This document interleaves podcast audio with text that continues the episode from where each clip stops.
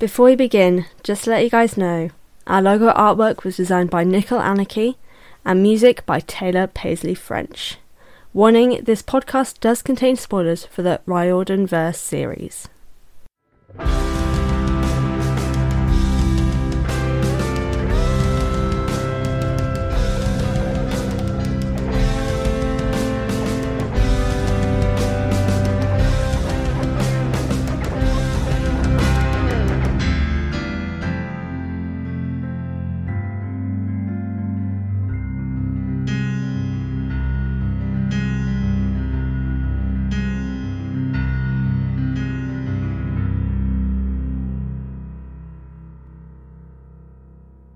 Hello everyone and welcome to the Best Damn Camp, a Riordanverse read-along and analysis podcast that sets out to read all the books by Rick Riordan in timeline order. I'm your host Fran and welcome to the show. Now before I kind of get into the main things here, I want to remind everyone that in the episode/show notes for today, there will still be the petitions and places to donate and such for the Black Lives Matter movement. I will continue to put them in the description box until, well, I'm just going to keep doing it because this is an important movement and I want to do my part as best I can, and I hope you guys too. So yeah, that will be in the description box, and I hope you guys can sign petitions if you can and speak out as well if you can.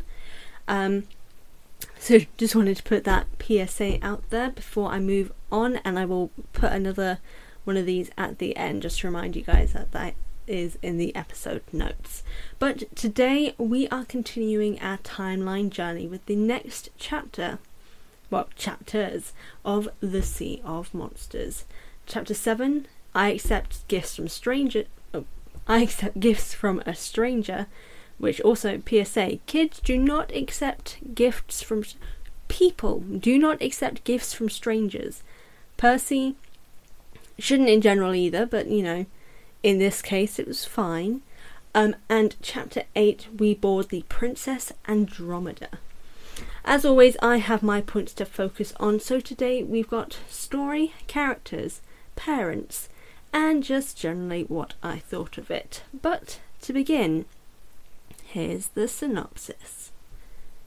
Jealous Percy reignites as our mystery item is revealed, but the quest to retrieve it is not given to our main man. When a caffeine high turns into gifts from a god and a high-speed fish pony ride to a haunted ship, you know things are not going to end well. But this is Percy Jackson, so we really shouldn't be surprised. And that is the synopsis for these two chapters, and it's basically that final bit is just a summary of the Percy Jackson universe as a whole, because this is the Riordanverse. We shouldn't be surprised that things can end badly because they always do. So these two chapters were really interesting to go over, and I'm excited to dive into them. So let us get on with that, so you don't have to keep listening to me talk about things you guys don't care about, which is usually my own life. And don't worry, I don't have any tidbits about my own life today. So we'll get into chapter 7. I accept gifts from a stranger, and this is this chapter's overview. There needs to be a health and safety advisor at this camp. I mean, Jesus Christ, we should get Jesus Christ in here. Annabeth, we do not have time for a word jumble. Oh my God, it's the Golden Fleece.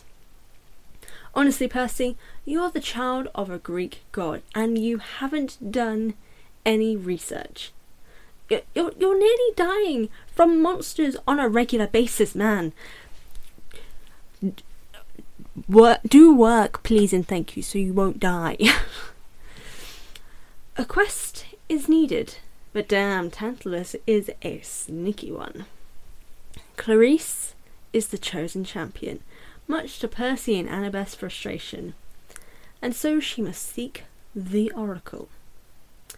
And damn, Percy is salty, pun intended, about this situation. And oh God, Tyson, you're an angel, and Poseidon, you suck. A midnight caffeine party is interrupted by Aladdin and the King of Thieves. I mean, Hermes. With only a short time before being eaten alive, Percy now has a choice to make. Break the rules? Well, that's his only choice. And that is basically the summary for Chapter 7. And oh my god, honestly, I do actually have a lot to say about this particular chapter because so much happens. So what I am going to start with is the story elements of this chapter. First thing being that we actually learn a lot more about Tantalus in this chapter, and in general question the intelligence of the gods, which I feel I do on a regular occasion but try not to bring it up because firstly they could exist and I don't want to die. My life is already has its problems. I don't need to add a vendetta from the pantheon gods on it. But seriously, Tantalus is... he was a king in ancient Greece who was favoured by the gods to the point that he was allowed on Mount Olympus.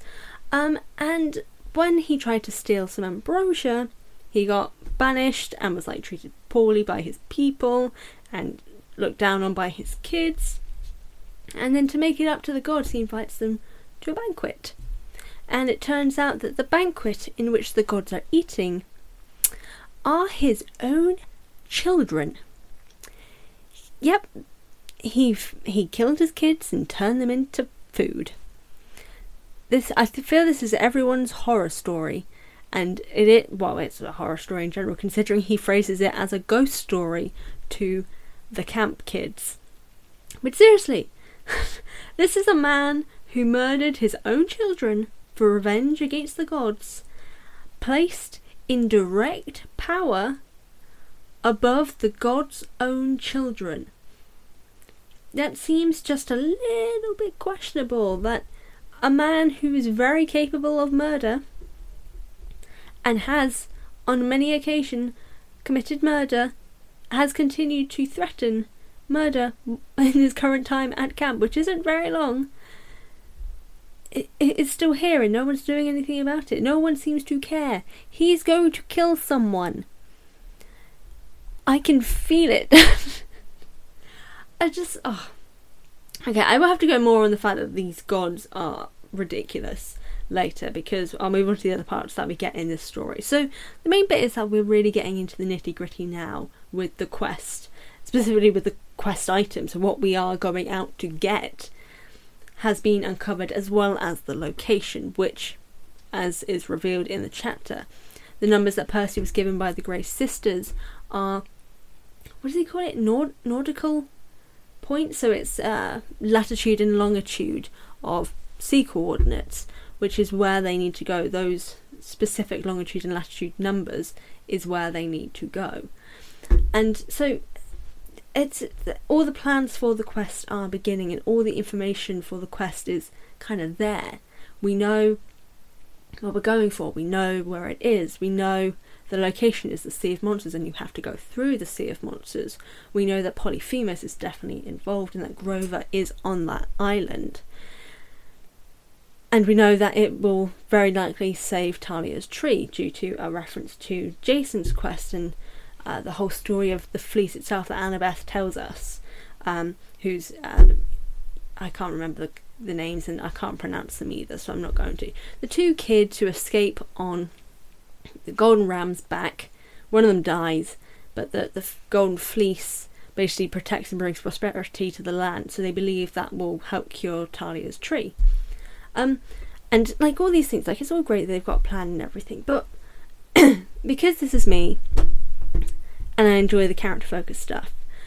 What's even more interesting to me is that it also doesn't go the way that we expect it to. Like, it's kind of been hinted that things aren't going to go Percy's way anyway, because like Tantalus doesn't like him, Dionysus doesn't like him, the campers, they kind of like him, but most of them don't. But we would have expected him and Annabeth to have had this quest because they have the information, because they are our main peeps. But it's not them who gets it, it's Clarisse. But building off of that is another interesting point that builds on the characters themselves.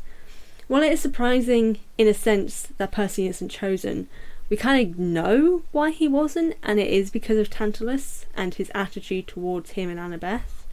But for me, what was more interesting was Percy's reaction to learning this and seeing this unfold in front of him.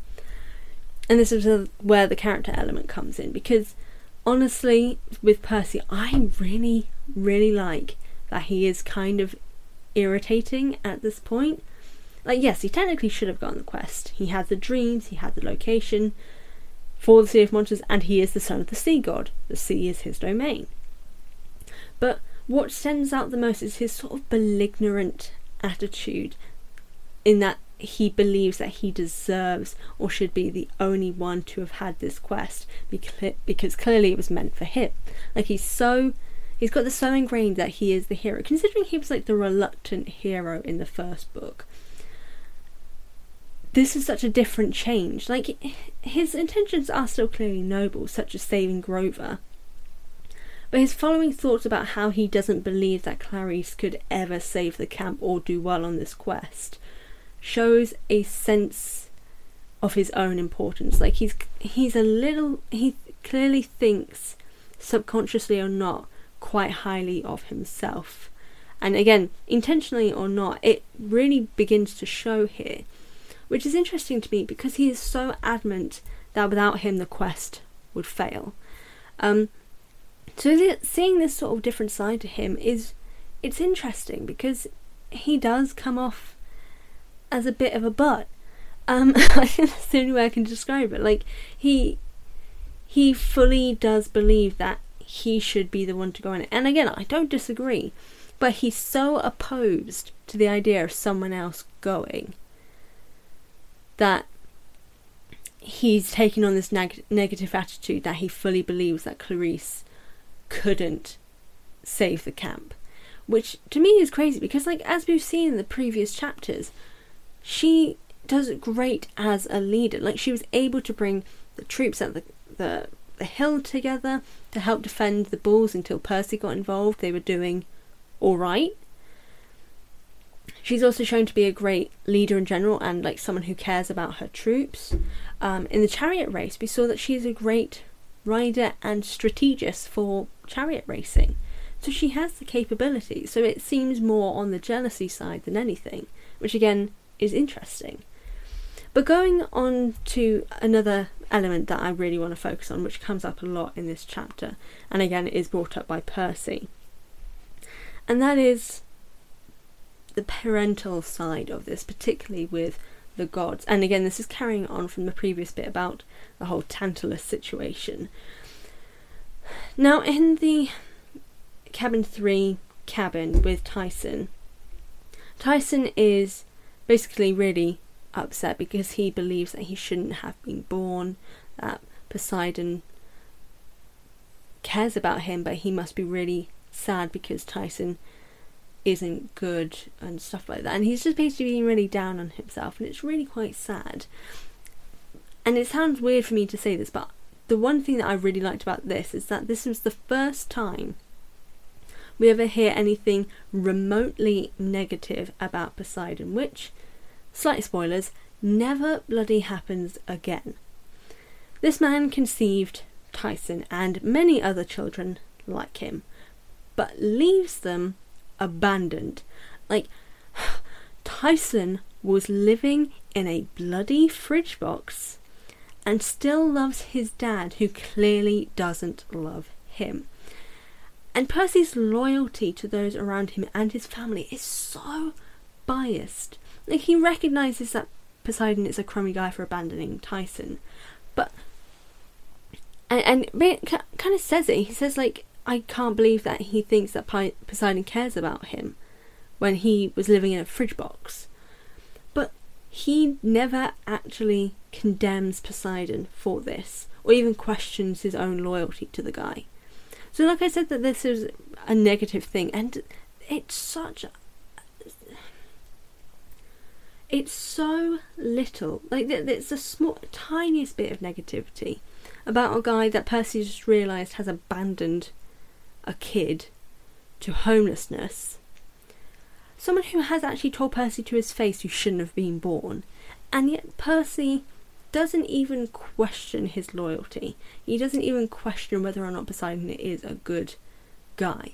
Which he should, because Poseidon sucks. Poseidon is not a nice guy.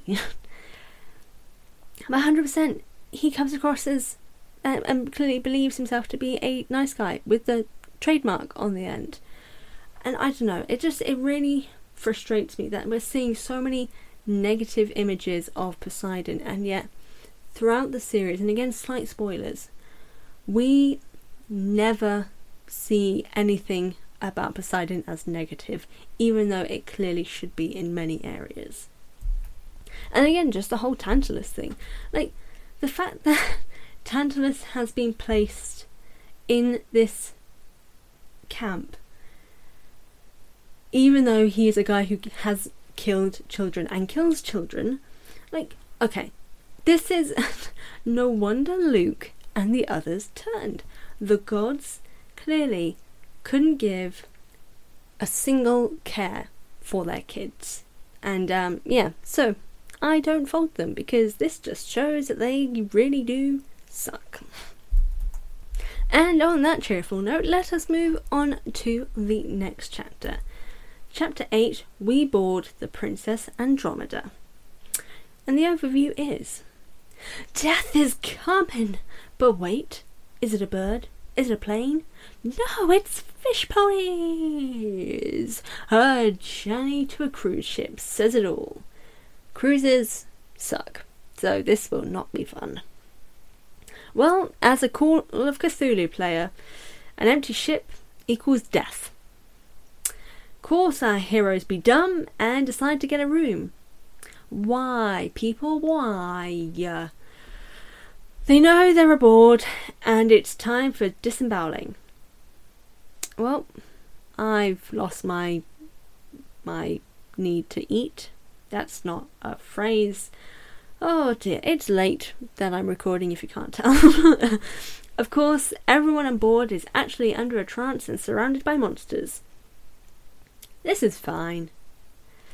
Then we hear Luke's voice. He has plans and it involves a casket. This is Horror Movie 101. So what do our heroes do? They stay. Of course they do. And that is the overview for chapter 8. Oh my goodness. Okay, so we have a few things to discuss here, and I'm going to start first with characters, particularly Percy. Now, well, it's only Percy. That's the only person I've got to talk about with the chapter. So we've still got a confused and frustrated Percy in relation to his thoughts and feelings towards Tyson. Mainly about him feeling sort of embarrassed by him, as well as his fear that with him being quite emotionally inclined, it may not be safe for him to come with them. With them heading to the ship, there's the chance that they could get caught if Tyson, for any reason, as we see in the chapter itself, gets upset and can't really calm down or kind of just deal with the emotions that are going through him at that point. And of course we do see that happen, but thankfully Percy is able to help calm him down in that moment, but the fear is definitely still there. But again, also we see that he continues to recognise that there is something off with Annabeth in relation to Cyclopses, but does he ever ask at any point in these many times of seeing it? No. And I don't know why, but that is really frustrating me. Like, there are so many times that he could have very politely, well, not even politely, that he could have asked. And there was the one time previously, I know, when they were doing their chariot, but he got incredibly defensive and had the attitude, which isn't going to make someone want to tell you what their problem is, because you've already got an attitude, you've already got a specific opinion, and the whole situation wasn't great itself. But there have been a few other cases, and this is another one that Okay, technically in this specific situation he doesn't have time to ask this, but he's been aware of it ever since Annabeth turned up at the school, and he hasn't thought to kind of ask again at another point. I don't know, the whole thing just like, it just feels like something that's being dragged out way too much, and it is just really frustrating for me, because she's just coming across, like I keep saying, as just a really not very nice person. And all I can think is, it's just because Percy doesn't seem to care enough to ask or find out without, in that one case when he did, being aggressive towards her about it. Well, not even aggressive, but just clearly not wanting to know, so kind of digs in at her about it, which again is going to make someone close up. I don't really know, the whole thing just feels a bit to me. And this is kind of where the story element comes in for this chapter. Now, admittedly, this chapter is a slight fillery and a slight setup also for the whole Luke plan at the end. But yeah, just once again, we've got the setup here, some feeding of information, such as the ship being a ship of enemies, featuring our main man and villain, Luke, as well as another dream from Kronos, basically saying that they're going into another trap, he's falling for it. Percy's going to realise sooner or later that he can't keep doing the gods' bidding because the gods just don't care. All the things we basically already know.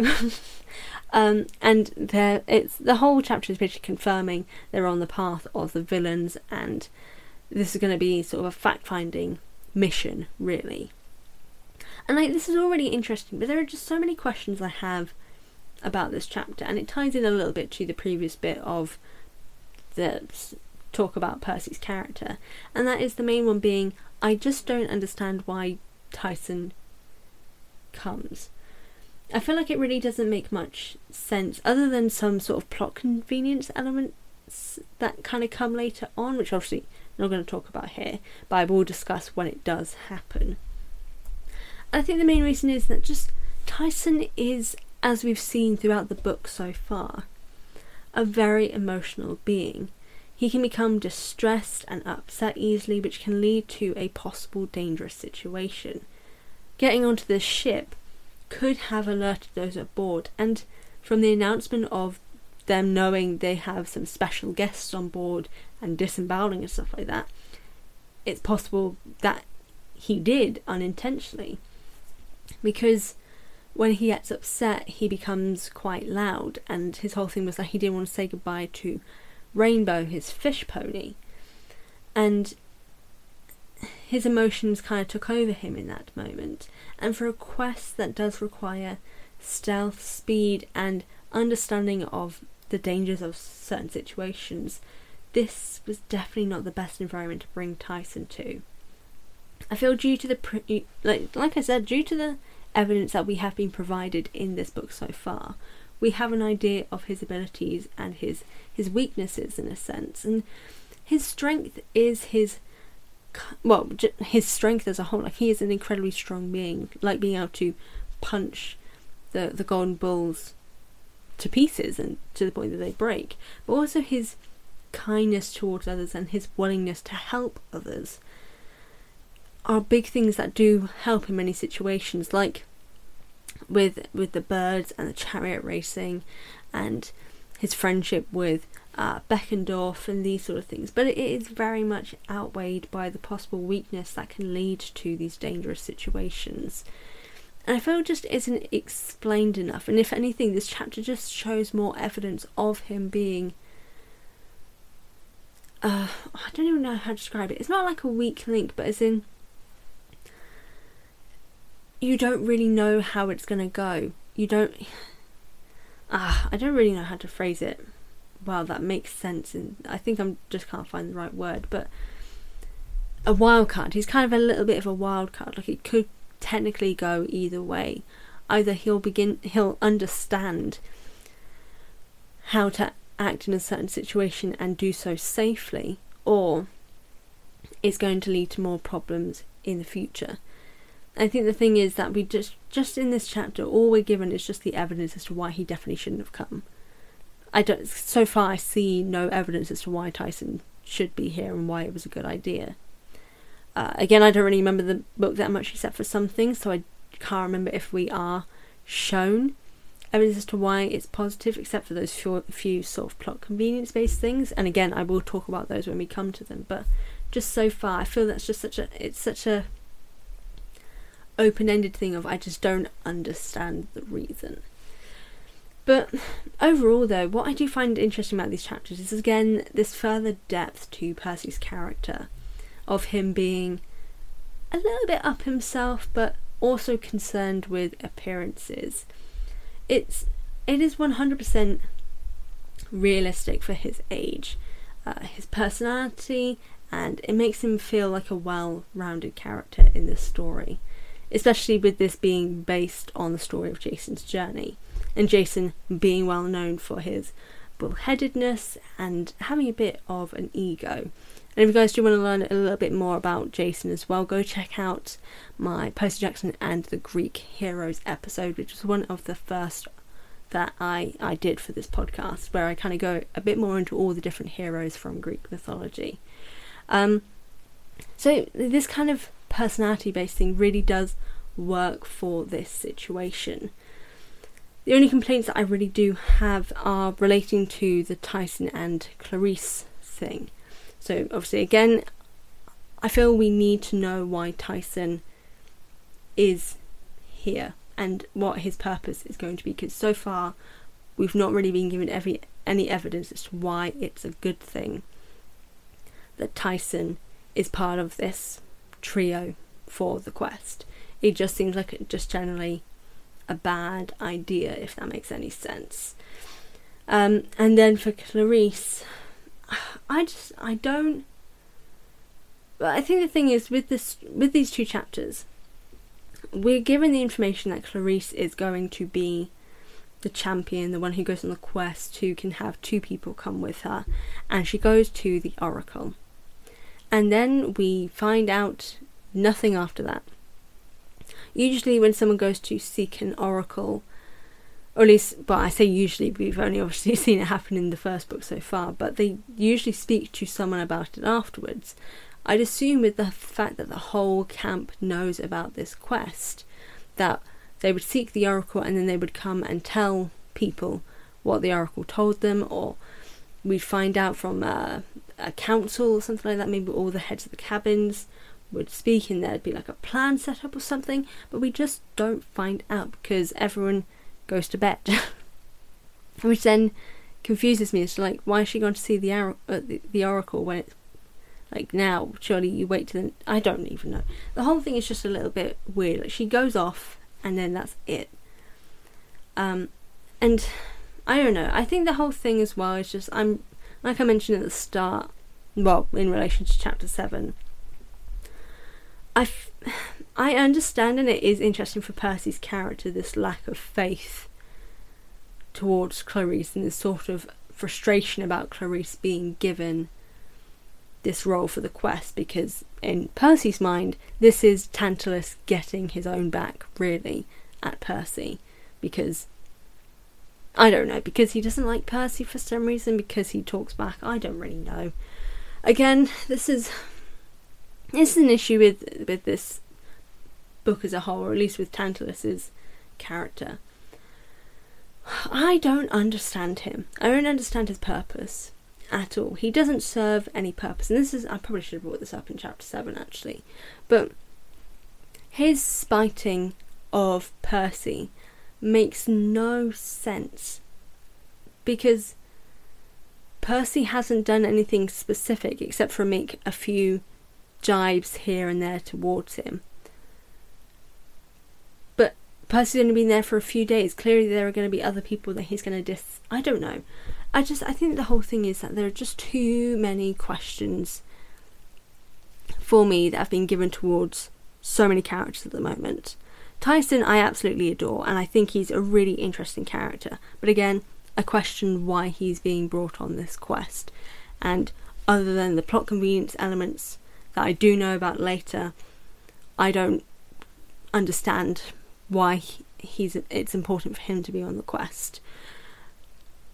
Tantalus is a really boring and unnecessary side miniature mini villain boss or something, who just seems to only be necessary to this story to cause grief for Percy and make sure that Percy doesn't get this quest.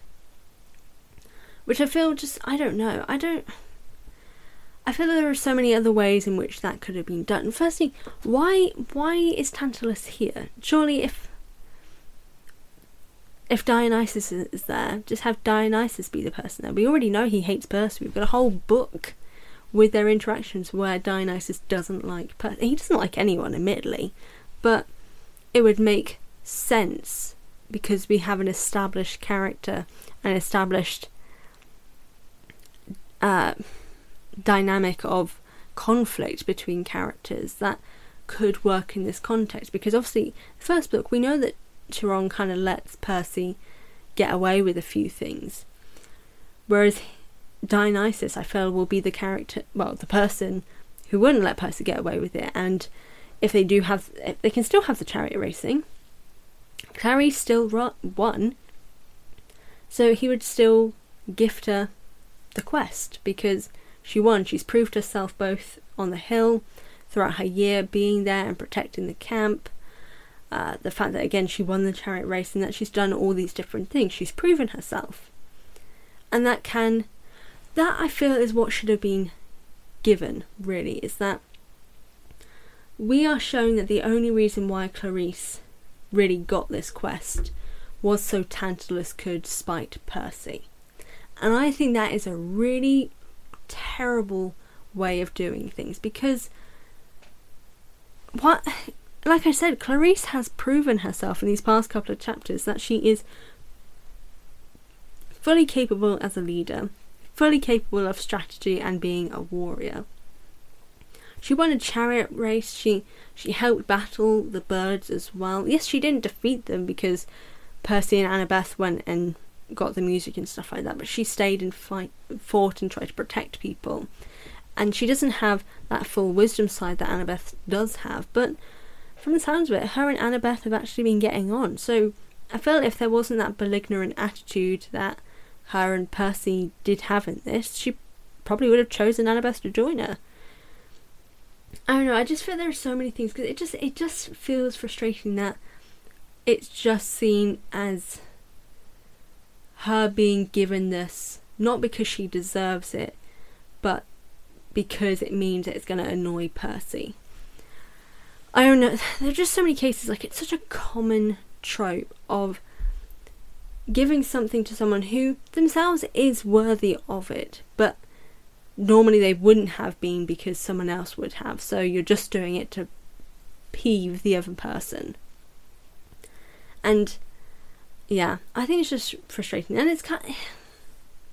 it does her a bit of a disservice, and I feel to readers who, unlike me, read normally and don't look at things too deeply, this presentation of Clarisse, of someone that people clearly don't seem to have much faith in except for her own siblings, is just going to colour our own opinion of her.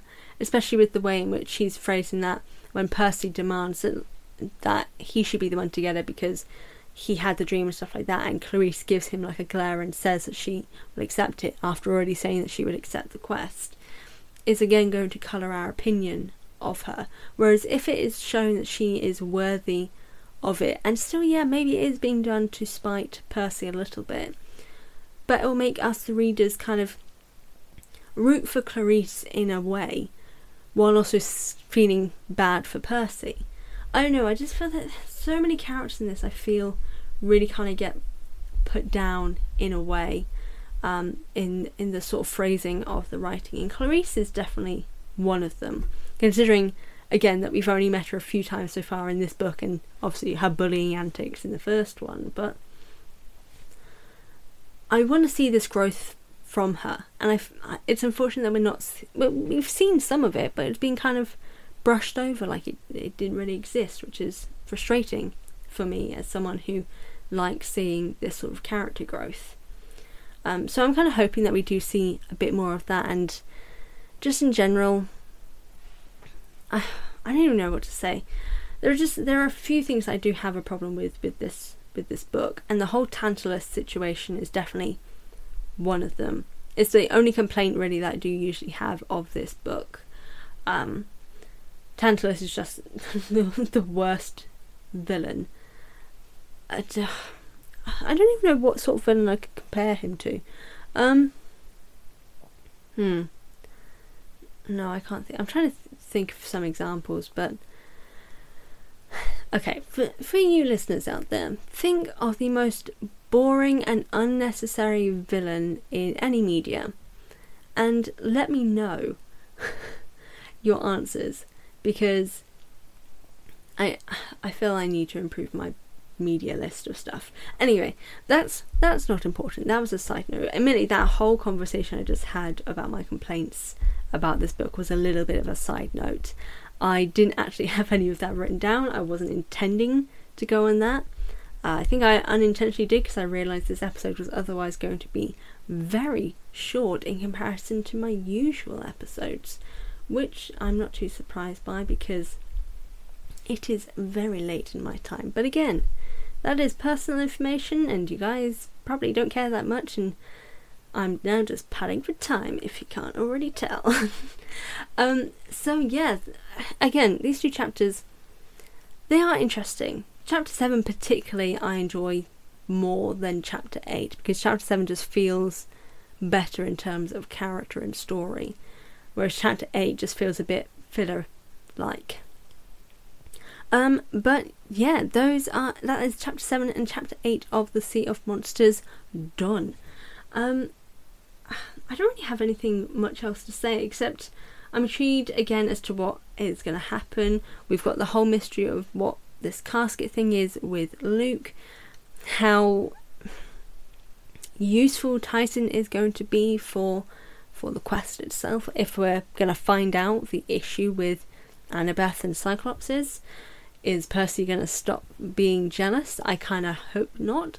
Although I do hope he gets called out on it, but I kind of doubt it. And yeah, so we've got many things to look forward to in the next couple of chapters. But, as always, I'm going to move on to the question of the episode. Now, before I do, though, I do want to point out that I'm going to be doing things a little bit differently with question of the episode. Now, unfortunately, again, this is going to be slightly personal life, with work and some other commitments of my own that I do have currently. While I will be doing question of the episode, I will not be reading out answers in subsequent episodes, at least for a while, just because I'm hoping to pre-record quite a lot of these currently, just because I don't have as much time at the moment to be able to set aside time every week to be able to dedicate a recording.